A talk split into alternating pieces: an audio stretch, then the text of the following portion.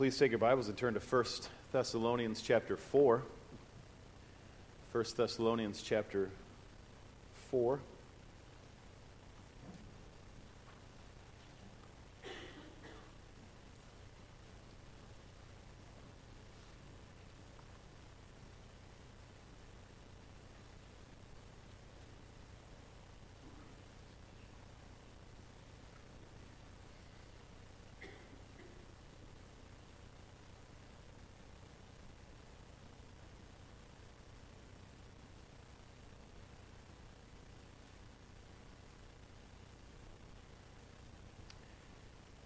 Let's begin reading in verse 13 and we'll read down to verse 18.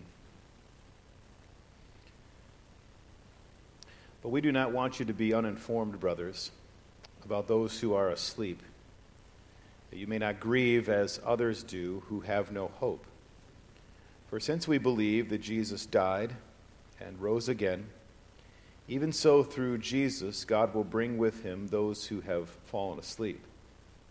For this we declare to you by a word from the Lord, that we who are alive, who are left until the coming of the Lord, will not precede those who have fallen asleep. For the Lord himself will descend from heaven with a cry of command, with the voice of an archangel, and with the trump of the and with the sound of the trumpet of God, and the dead in Christ will rise first. Then we who are alive, who are left, will be caught up together with them in the clouds to meet the Lord in the air, and so we will always be with the Lord. Therefore, encourage one another with these words. Let's pray together. Father, we ask your blessing on our time as we study the scriptures, that our hearts would be shaped by what we encounter here, that we would hear it not as the words of man, but truly what it is, is your word to us. So help us to set aside distractions in this time and to let you and your word be our focus so that we walk out of this place with a greater love for you, desiring to look more like you in the way that we live. For it's in Christ's name we pray. Amen. Well, this morning is really uh, part two of what we began last week when we were started working through this particular passage of verses 13 to 18. And this, what we want to do this morning is, is really finish our study in, in, these, uh, in these verses. As we noted last week, this is one of the most encouraging passages of Scripture found in, uh, in, in, really that, stands at the, at the center of the Christian's hope in the face of death. Right? It's, it's hard to find a more uh, ex- exhortive or, or encouraging passage in the face of death than what we read in these words that we don't sorrow as those who have no hope, uh, but rather, rather, if we believe in the Lord Jesus Christ, then we have this hope of, of seeing Him and our loved ones who have passed uh, again. It's interesting when the Bible talks about death and when it uh, approaches death, it does so in a distinctly different way than, than the world addresses death, right? The world addresses death and, and, and looks at it in terms of, of despair and hopelessness. But the words of Scripture, they're, they're different. Uh, they, they describe death in, in, in, in more, more precious ways, right? So let me just give you a, a number of passages of Scripture that, that describe death in a, in, in, from the Christian perspective. Psalm 116, verse 15 says this Precious in the sight of the Lord is the death of his saints. Luke 16, verse 22, if, if this is not a parable and an actual account, which is a debated point, but Luke 16, 22 says, The poor man died and was carried by angels to Abraham's side. Luke 23, verse 43 this is an encounter where Jesus is on the cross, and Jesus says to the thief on the cross, Today you will be with me in paradise. John 14, 2, that we just read, speaks of Jesus preparing many rooms uh, as, a, as a place for those who pass. 2 Corinthians 5, 8 says, We are of good courage, and we would rather be away from the body and at home with the Lord. Philippians 1:21 to die is gain. Philippians 1:23 my desire is to depart and be with Christ for that is Paul says far better. And a passage we're reading this morning, 1 Thessalonians 4.13, we don't want you to be uninformed, brothers, about those who are asleep. So, so death from the Christian perspective is, is, is entirely different than the world's perspective. Right? Just take that. Just take one of the words there, uh, the word that we, we read in 2 Corinthians, the word home. Right? The word home conjures up certain feelings and emotions uh, in your mind, does it not? right? It's, I mean, just think about the popular songs that talk about home, right? You remember the song, I'll Be Home for Christmas, right? It speaks of comfort and rest, a place where there's snow and mistletoe, like if you're into, into that kind of thing, right? You remember the words of the great theologian John Denver, right? Country roads, take me home. But then he says, what? To the place where I belong, right? That, that's, what, that's what home is. It's, it's the implication that there are other places where we don't belong, but home is the place of, of rest where we, where we truly belong. Like, like Peter talks about Christians on this earth as being exiles, pilgrims, sojourners in this life, but, but our real home is when we are with Christ in his presence. And so that's the way the scriptures articulate death for the, for the believer. So far from death being the end or us going out of existence or even a, a, a, time of despair for the believer, no, quite literally, it is better to be dead than it is to be alive because we will be with Christ. Now, it's that idea that we're addressing here in this passage. And, and as we would expect, if we're picking up where we left off, it's going to be necessary for us to do a little bit of review to set the table for, for where we're headed, headed this morning. Right? So, uh, the first thing we saw last week is that believers have hope in the face of death, which changes the nature of their grief. Okay, we saw this in verse 13, where Paul writes, We don't want you to be uninformed, brothers, about those who are asleep that you may not grieve as those who do not have or who, who have no hope. Right now, the particular struggle that the Thessalonians were, were facing is that as they were waiting and anticipating the coming of the Lord, thinking that it was going to be at any moment, some of their fellow believers had, excuse me, some of their fellow believers had, had passed away before the glorious return of the Lord. Now, they, they don't seem to be concerned about the spiritual condition of their fellow believers who, who passed away. They, they don't seem to be questioning whether they're going to be in heaven or hell, but it seems that they're, they're, they're thinking that they've somehow missed out or they're going to miss out on the glorious return of the Lord. Or, or one author writes it in these words that they're concerned that there, there would be an irreparable disadvantage to those who had passed away before Christ had returned. And so uh, Paul writes to, to encourage them and to give them this hope and to tell them that when Christ returns to the clouds, he's going to be bringing the dead in Christ with him. So they're going to be present with him, right? So he says in verse 14, God will bring with him those who have fallen asleep.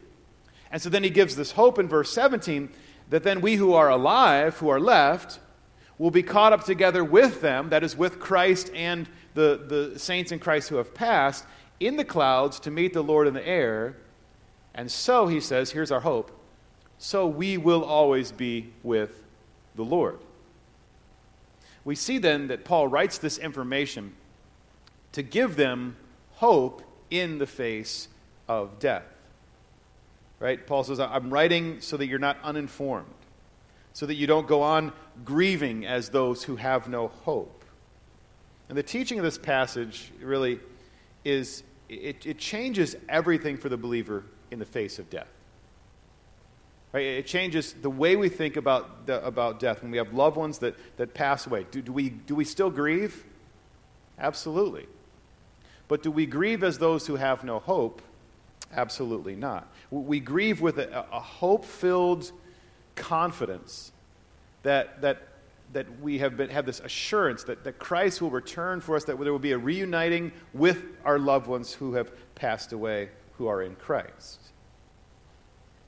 It's no coincidence that many of the hymns that are written uh, surrounding the context of death and, and hardship often focus on the, the glorious return of the Lord.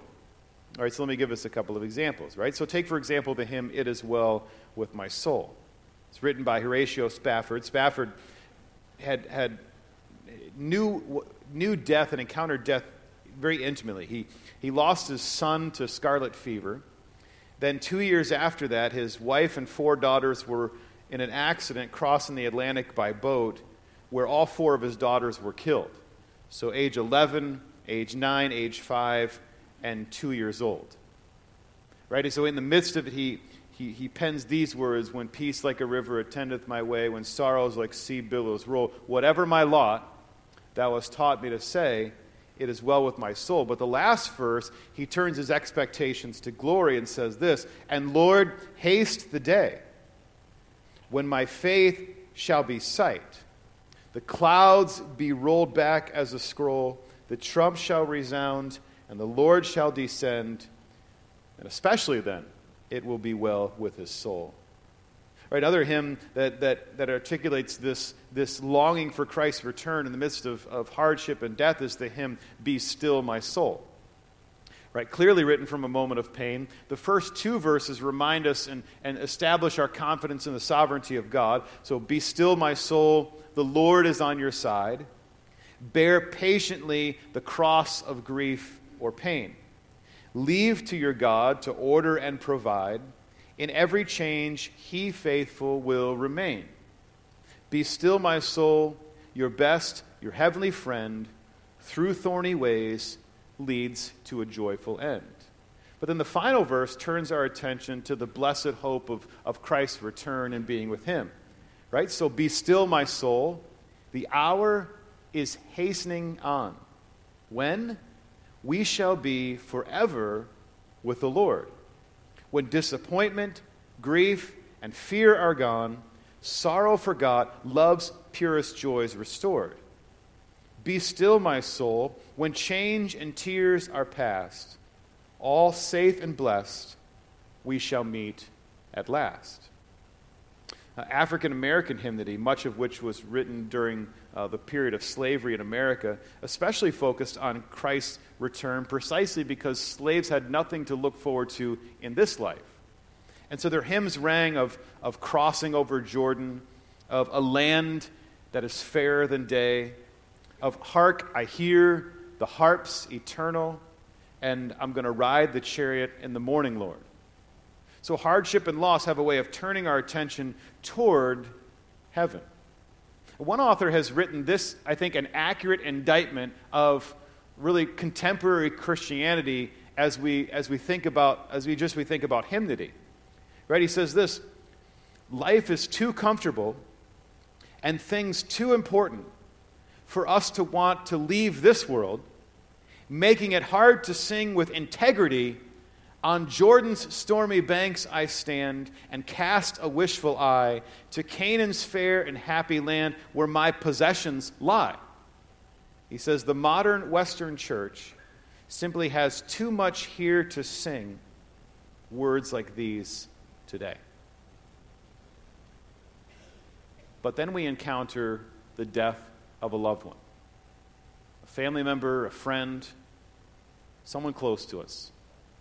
And death has a way of, of turning our attention toward things that are eternal and turning them off of things that are temporary. And in moments like that, it's where we need to have the reminder of these truths that we don't grieve as those who have no hope, but we eagerly await for the return of the Lord. And so, the first thing we saw in this passage is that believers have hope in the face of death that changes the nature of their grief. But then, secondly, we moved on to see this that, believers, that the believer's hope is anchored in the work of Christ and the word of Christ. Okay, so we, we talked last week about how this idea of hope is not a mere wish or, or, or sort of blind hope, but rather we, we use this word to describe hope that it's a confident expectation.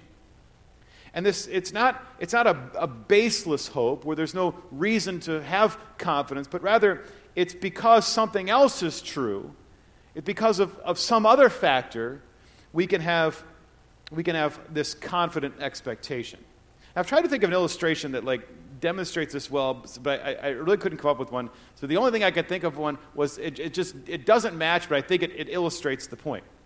Right? We know that the uh, in the in the early 2000s and maybe in the last 10 years or so, the the Tigers experienced some success in uh, in in baseball, and uh, there were periods of time where the Tigers uh, would had a really good starting pitching uh, staff, and they would they would succeed quite well. But then they would uh, they would get to this point where the starters ran out, and then they had to turn to the bullpen, and it was not a pretty picture. Now it was so bad that my wife, who does not follow baseball at all, we were driving down Sashabaw Road, and on the sign for Taco Bell it says hiring closers. And my wife says, So are the Tigers. and for her to, to understand a baseball joke like that is, is, is that's, that's just, eh, that just shows you how legendary the Tigers bullpen was or, or was not.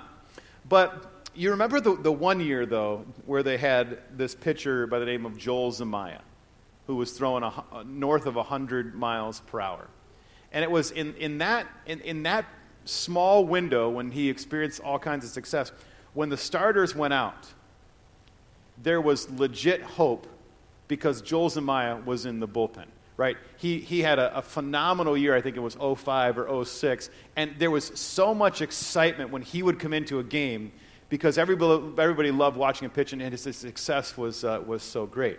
Okay, it's that idea, like, typical for Tiger fans was that when the starters finished, okay, there's no hope.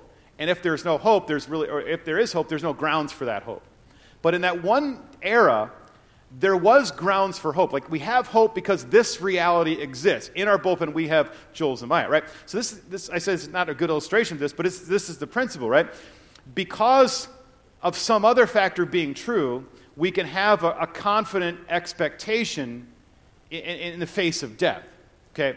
Now, the question we wanted to ask was what are those other factors that are true that allow our hope to be described in terms of a confident expectation. Well, we noticed two of them in these passages. In fact, we only made it to one, and we're going to pick up with the second one this week. The, the first, we said in this passage, the believer's hope is anchored in the work of Christ. In other words, his death and resurrection. So look at verse 14 again.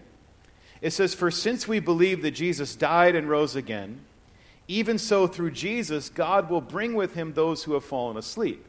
Okay? So it's the death of Christ that has atoned for our sins, that makes our forgiveness possible, and it's the resurrection of Christ that guarantees that, that, that he will return for his children, right? We described in 1 Corinthians 15 that says Jesus Christ's resurrection was the first fruits of more resurrection to come for those who have placed their faith in him.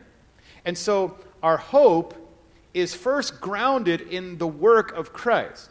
Right? There's an interesting two words in verse 14. He says, For since we believe that Jesus died and rose again, then he says this, even so, through Jesus, God will bring with him those who have fallen asleep. In other words, the, the, the, the source of our hope or our hope is anchored to those words, those through Jesus. That it's only possible that through Jesus we can have hope in the face of death. Now, this is all so far by the way of review, but now we get into what we, what we uh, did not get to last week, and that was sort of the second portion of, uh, of our passage here. Uh, so last week we saw this that our, our first, our reality is anchored uh, to the hope of, of the work of Christ. Our hope is anchored to the reality of the work of Christ. Now, secondly, this is where we want to pick up this morning, that our hope is anchored to the word of Christ. Okay, so it's first anchored to the work, but now we see that it is anchored to the word of Christ. We'll continue to pick up where we left off from last week. So notice verse 15. Notice the first part of verse 15, actually. He says, For this we declared to you by a word from the Lord. Okay, so I know we've kind of broken this up into two weeks, but notice the flow. Right? So we don't want you to be uninformed, brothers, about those who are asleep and that you sorrow as those who have no hope. And he says this for, number one, if we believe that Christ died and rose again, then we have this hope. And number two, verse 15, for this we declare to you by a word from the Lord. Now, the point verse 15 is making is that our hope is only as good as the one who has promised it. And that's, that's what we see here. Right? Have you ever been promised something by someone and you're thinking, well, that's nice, but I just don't think you have the, the ability to see that promise carried through all the way to the end. Right, if you remember back to the 1988 presidential election, you'll remember this quote Read my lips, no new taxes, okay? Well, however well intentioned those words were by George Bush, the, the House and the Senate were actually controlled by the Democrats. I might get political here, but of course you know that means more taxes, right? Okay. So, um, so, so Bush, you know, was pushing no new taxes, and finally came out with a deal in that era with, uh, with, the, with the, the House and the Senate that they wouldn't add any new taxes, only that they would raise the current taxes. So when it came up for a second round for him to be elected, uh, one, of the, one of the critiques was that he didn't keep his words on that particular phrase raise or, or uh, mark my word or read my lips no new taxes okay it's like okay that was well intended but it's, it's this reality of I, I don't think you have the ability to follow through on that promise a, a promise is only as good as the one who is making it or as the one who is making it has the ability to see it through to the end so here what paul is emphasizing this fact that that our, our hope is, is, is given to us, and Paul says these words, by a word from the Lord. That it's the Lord who makes the promise that he's coming again to gather his saints to himself. Therefore, this hope can be secure. And let me take you to a couple similar passages where it talks about the character of God being the grounds for us to believe in his promises, right? So, so go to two passages in, in Hebrews Hebrews chapter 10 and then Hebrews chapter 6.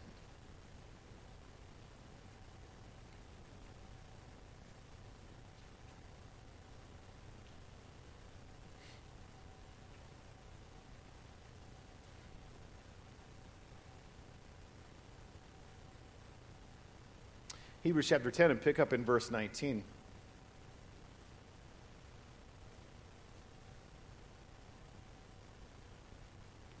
It says, Therefore, brothers, since we have confidence to enter the holy places by the blood of Jesus, by the new and living way that he opened for us through the curtain that is through his flesh, and since we have a great high priest over the house of God, let us draw near with a true heart in full assurance of faith, with our hearts sprinkled clean from an evil conscience and our bodies washed with pure water.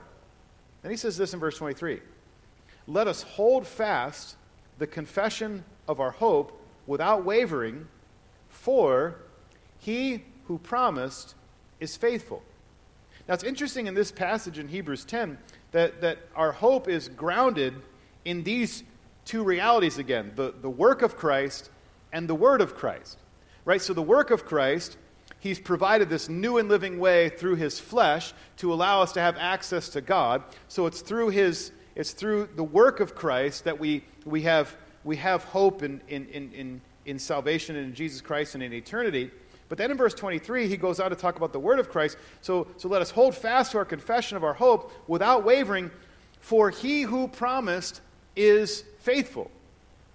In other words, this is a, a sure hope because of the character of the one who has promised this. He is faithful, or he is reliable, or he is trustworthy. Now turn back to Hebrews chapter 6, and we see this reality unpacked in a little bit more detail.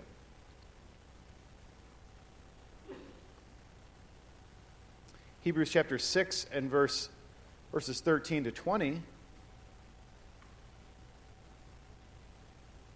For when God made a promise to Abraham, since he had no one greater by whom to swear, he swore by himself saying, Surely I will bless you and multiply you. And thus Abraham, having patiently waited, obtained the promise. For people swear by something greater than themselves, and in all their disputes, an oath is final for confirmation. So when God desired to show more convincingly to the heirs of the promise the unchangeable character of his promise, he guaranteed it with an oath, so that by two unchangeable things, in which he says, it is impossible for God to lie, we who have fled for refuge might have strong encouragement to hold fast to the hope set before us. We have this as a sure and steadfast anchor of our soul, a hope that enters into the inner place behind the curtain where Jesus has gone as a forerunner on our behalf. Okay, we don't have time to, to unpack this paragraph, but it's, it's what it's emphasizing here is the trustworthiness and, faithfulness of God and his promises. So when God wanted to make a promise to Abraham, he wanted he, to, to swear by it. He couldn't swear by anything higher than himself because he is the highest standard. So he swears by himself as he makes this, this, this covenant. And, and he goes on in this, the author of Hebrews goes on to say this in, in verse 18, says, referring to these things, in which it is impossible for God to lie. So, since it is impossible for God to lie, that we know then that his promises are true, and that his promises are, are certain. Okay, so now understand these realities in Hebrews in connection with 1 Thessalonians chapter 4.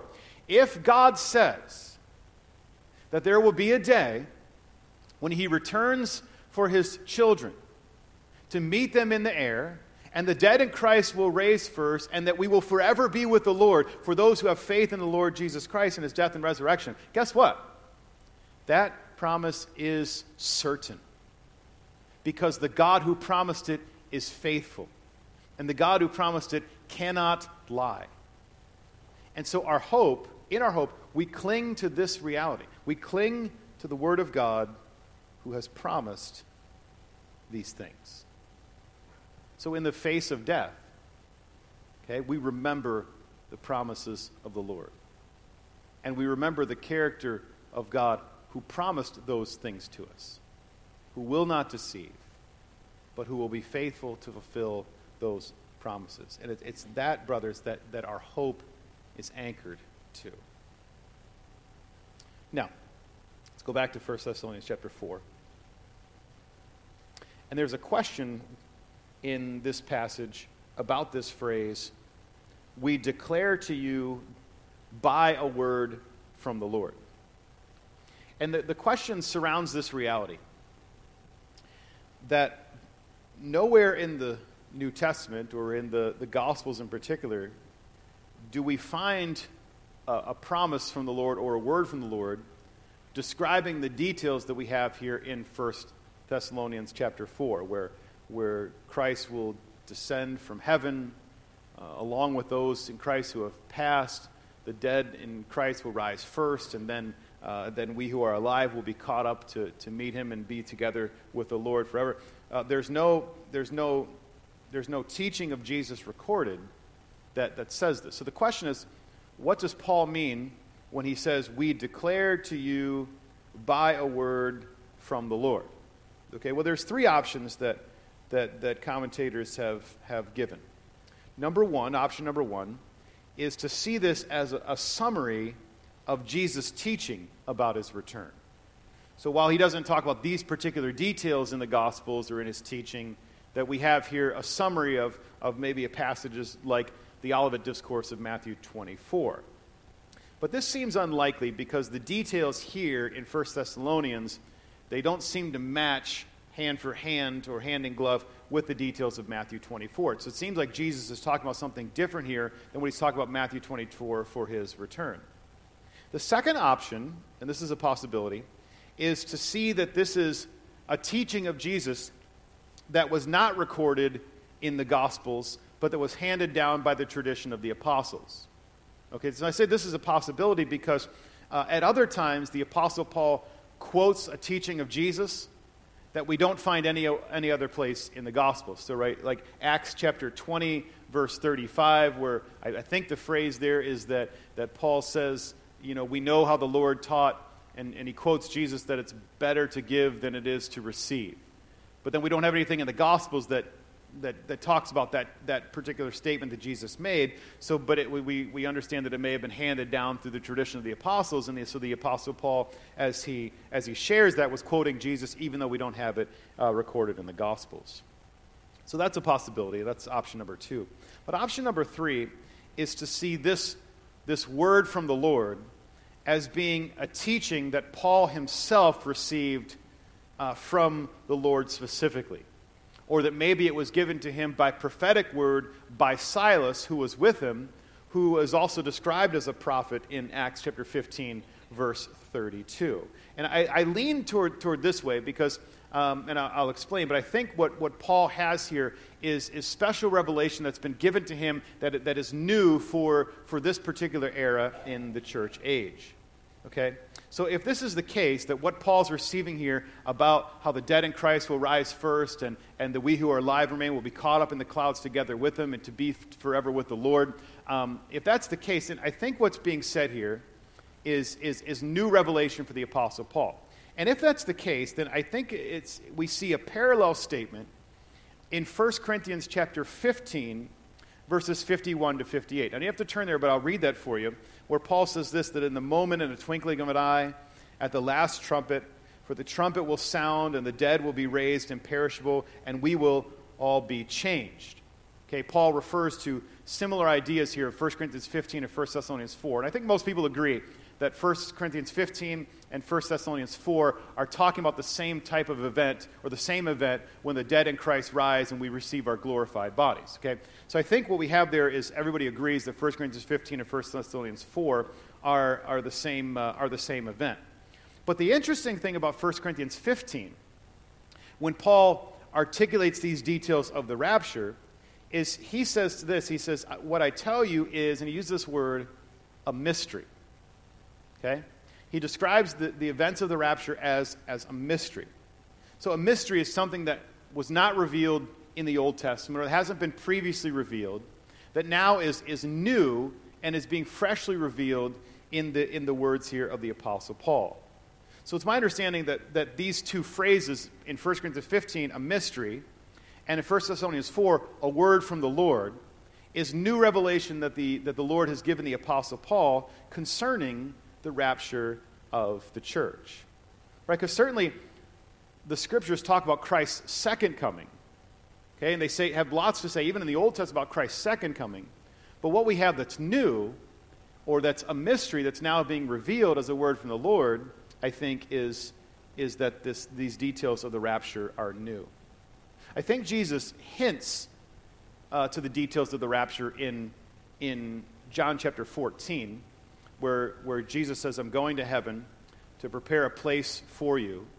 I'm going to return, receive you unto myself, that where I am, there you may be also. I think the implication there is that, that Jesus comes, he, he raptures his, his church, and then they, they, go to, they go back to heaven with Christ for the duration of, of what would be the Great Tribulation, for the marriage supper of the Lamb, and for the Bema Seat judgment, before then they return, Jesus returned in the second coming for to, uh, to establish his kingdom. Now, we'll get into these details in a, in a couple of weeks, but, but for now, I just want to just kind of to, to, to show us that this phrase that he gives here as a word from the Lord, while we don't have it recorded in Scripture, seems to me likely to be that this is new revelation given by the Apostle Paul. As I said, we'll pick up some of this in, in two weeks, but for now, I think what Paul's saying here is likely new.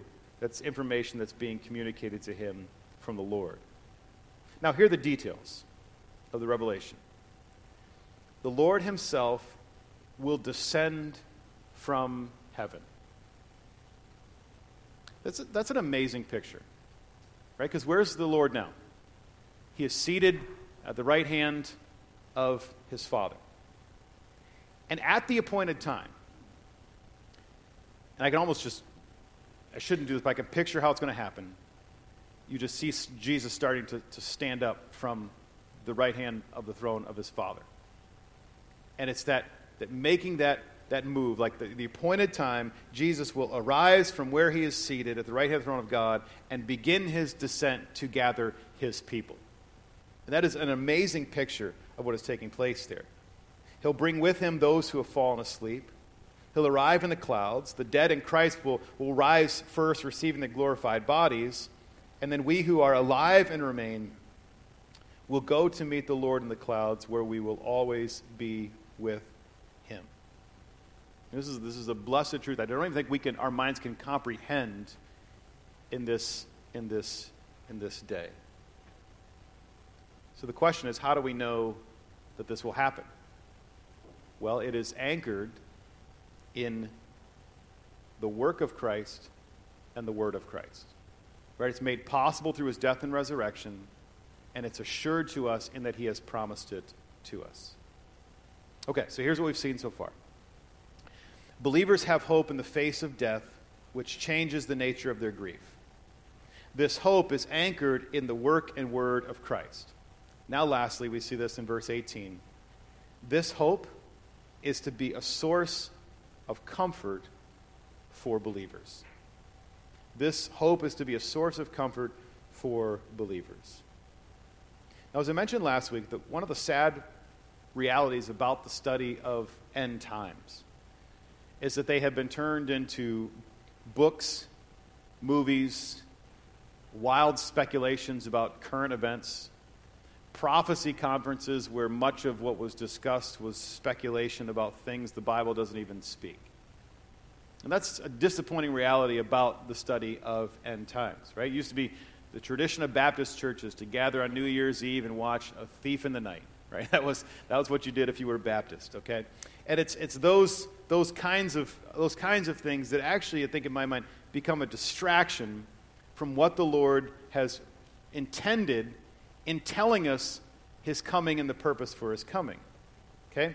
This preoccupation with end times events is not consistent with the purpose for which God revealed it. Like Paul doesn't say, here's what's going to happen.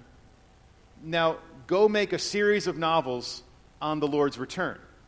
No, he says in verse 18, comfort one another with these words. Okay, when fellow believers lose a loved one, it is this message that brings hope and encouragement to hurting hearts. Right? I, find it interesting that, that Paul doesn't simply say that this message brings encouragement or that this message is encouraging or, or brings comfort. But notice what he says. It's actually a command comfort one another with these words. In other words, we have the responsibility to our brothers and sisters of Christ to take these words and to remind them, uh, remind our brothers and sisters who are, who are facing loss, to remind them of the hope that we have in Christ. So it's not just that this message is, is a comfort, but that this message is to be the means of our comfort. That we're to actively encourage and comfort one another by reminding each other of the hope that we have. That this hope is to be used to, to minister to hurting souls. Like medicine to a wound are these words to a comfort to, uh, of a comfort to a hurting soul. Now, if I can give a, just a practical application along these lines, it is easy to run to someone in their time of, of need or in their time of loss and to, to minister words of hope like this. But you know what happens? Frequently, as the, as the days pass, as the weeks pass, as the months pass, this person still grieves the loss of their loved one. But we so easily and quickly move on because we're busy and we have things in life that preoccupy our, our attention. And we forget to continue to to bring back the hope of the resurrection, the hope of Christ to that person who continues to experience their loss. Maybe you're here and you have experienced loss re- recently and you recognize this as a reality that it's people are quick in the moment to offer comfort, but then as time goes on, people forget your pain. And probably you were guilty of the, of, of the same thing at times with, with others who have experienced their loss. So if I can call us back to this this reminder that, that each one of us has the ministry of bringing comfort to one another in the face of loss. And the source of our comfort is, is this message that Christ is going to return and he, we will forever be with him.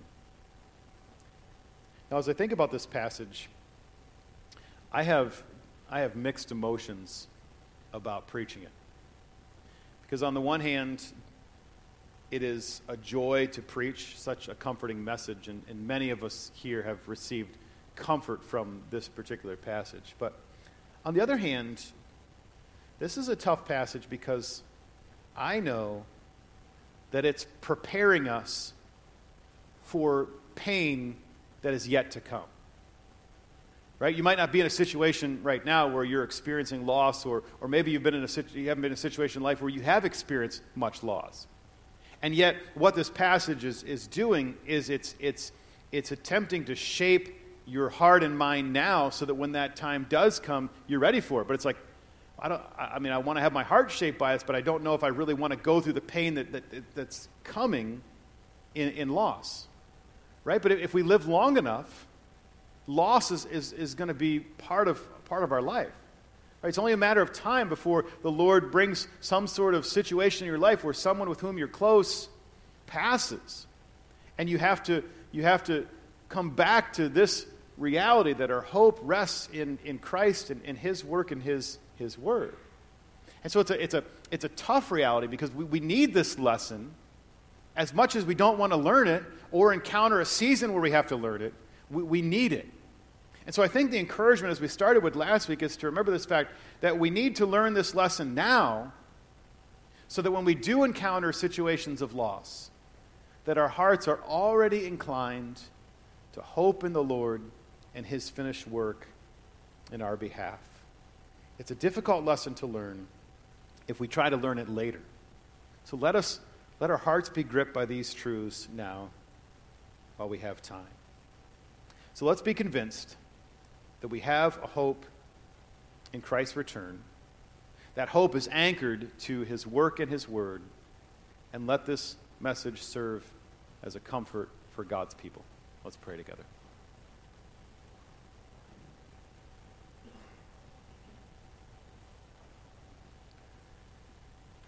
Father, it's with joy and confidence that we study these words.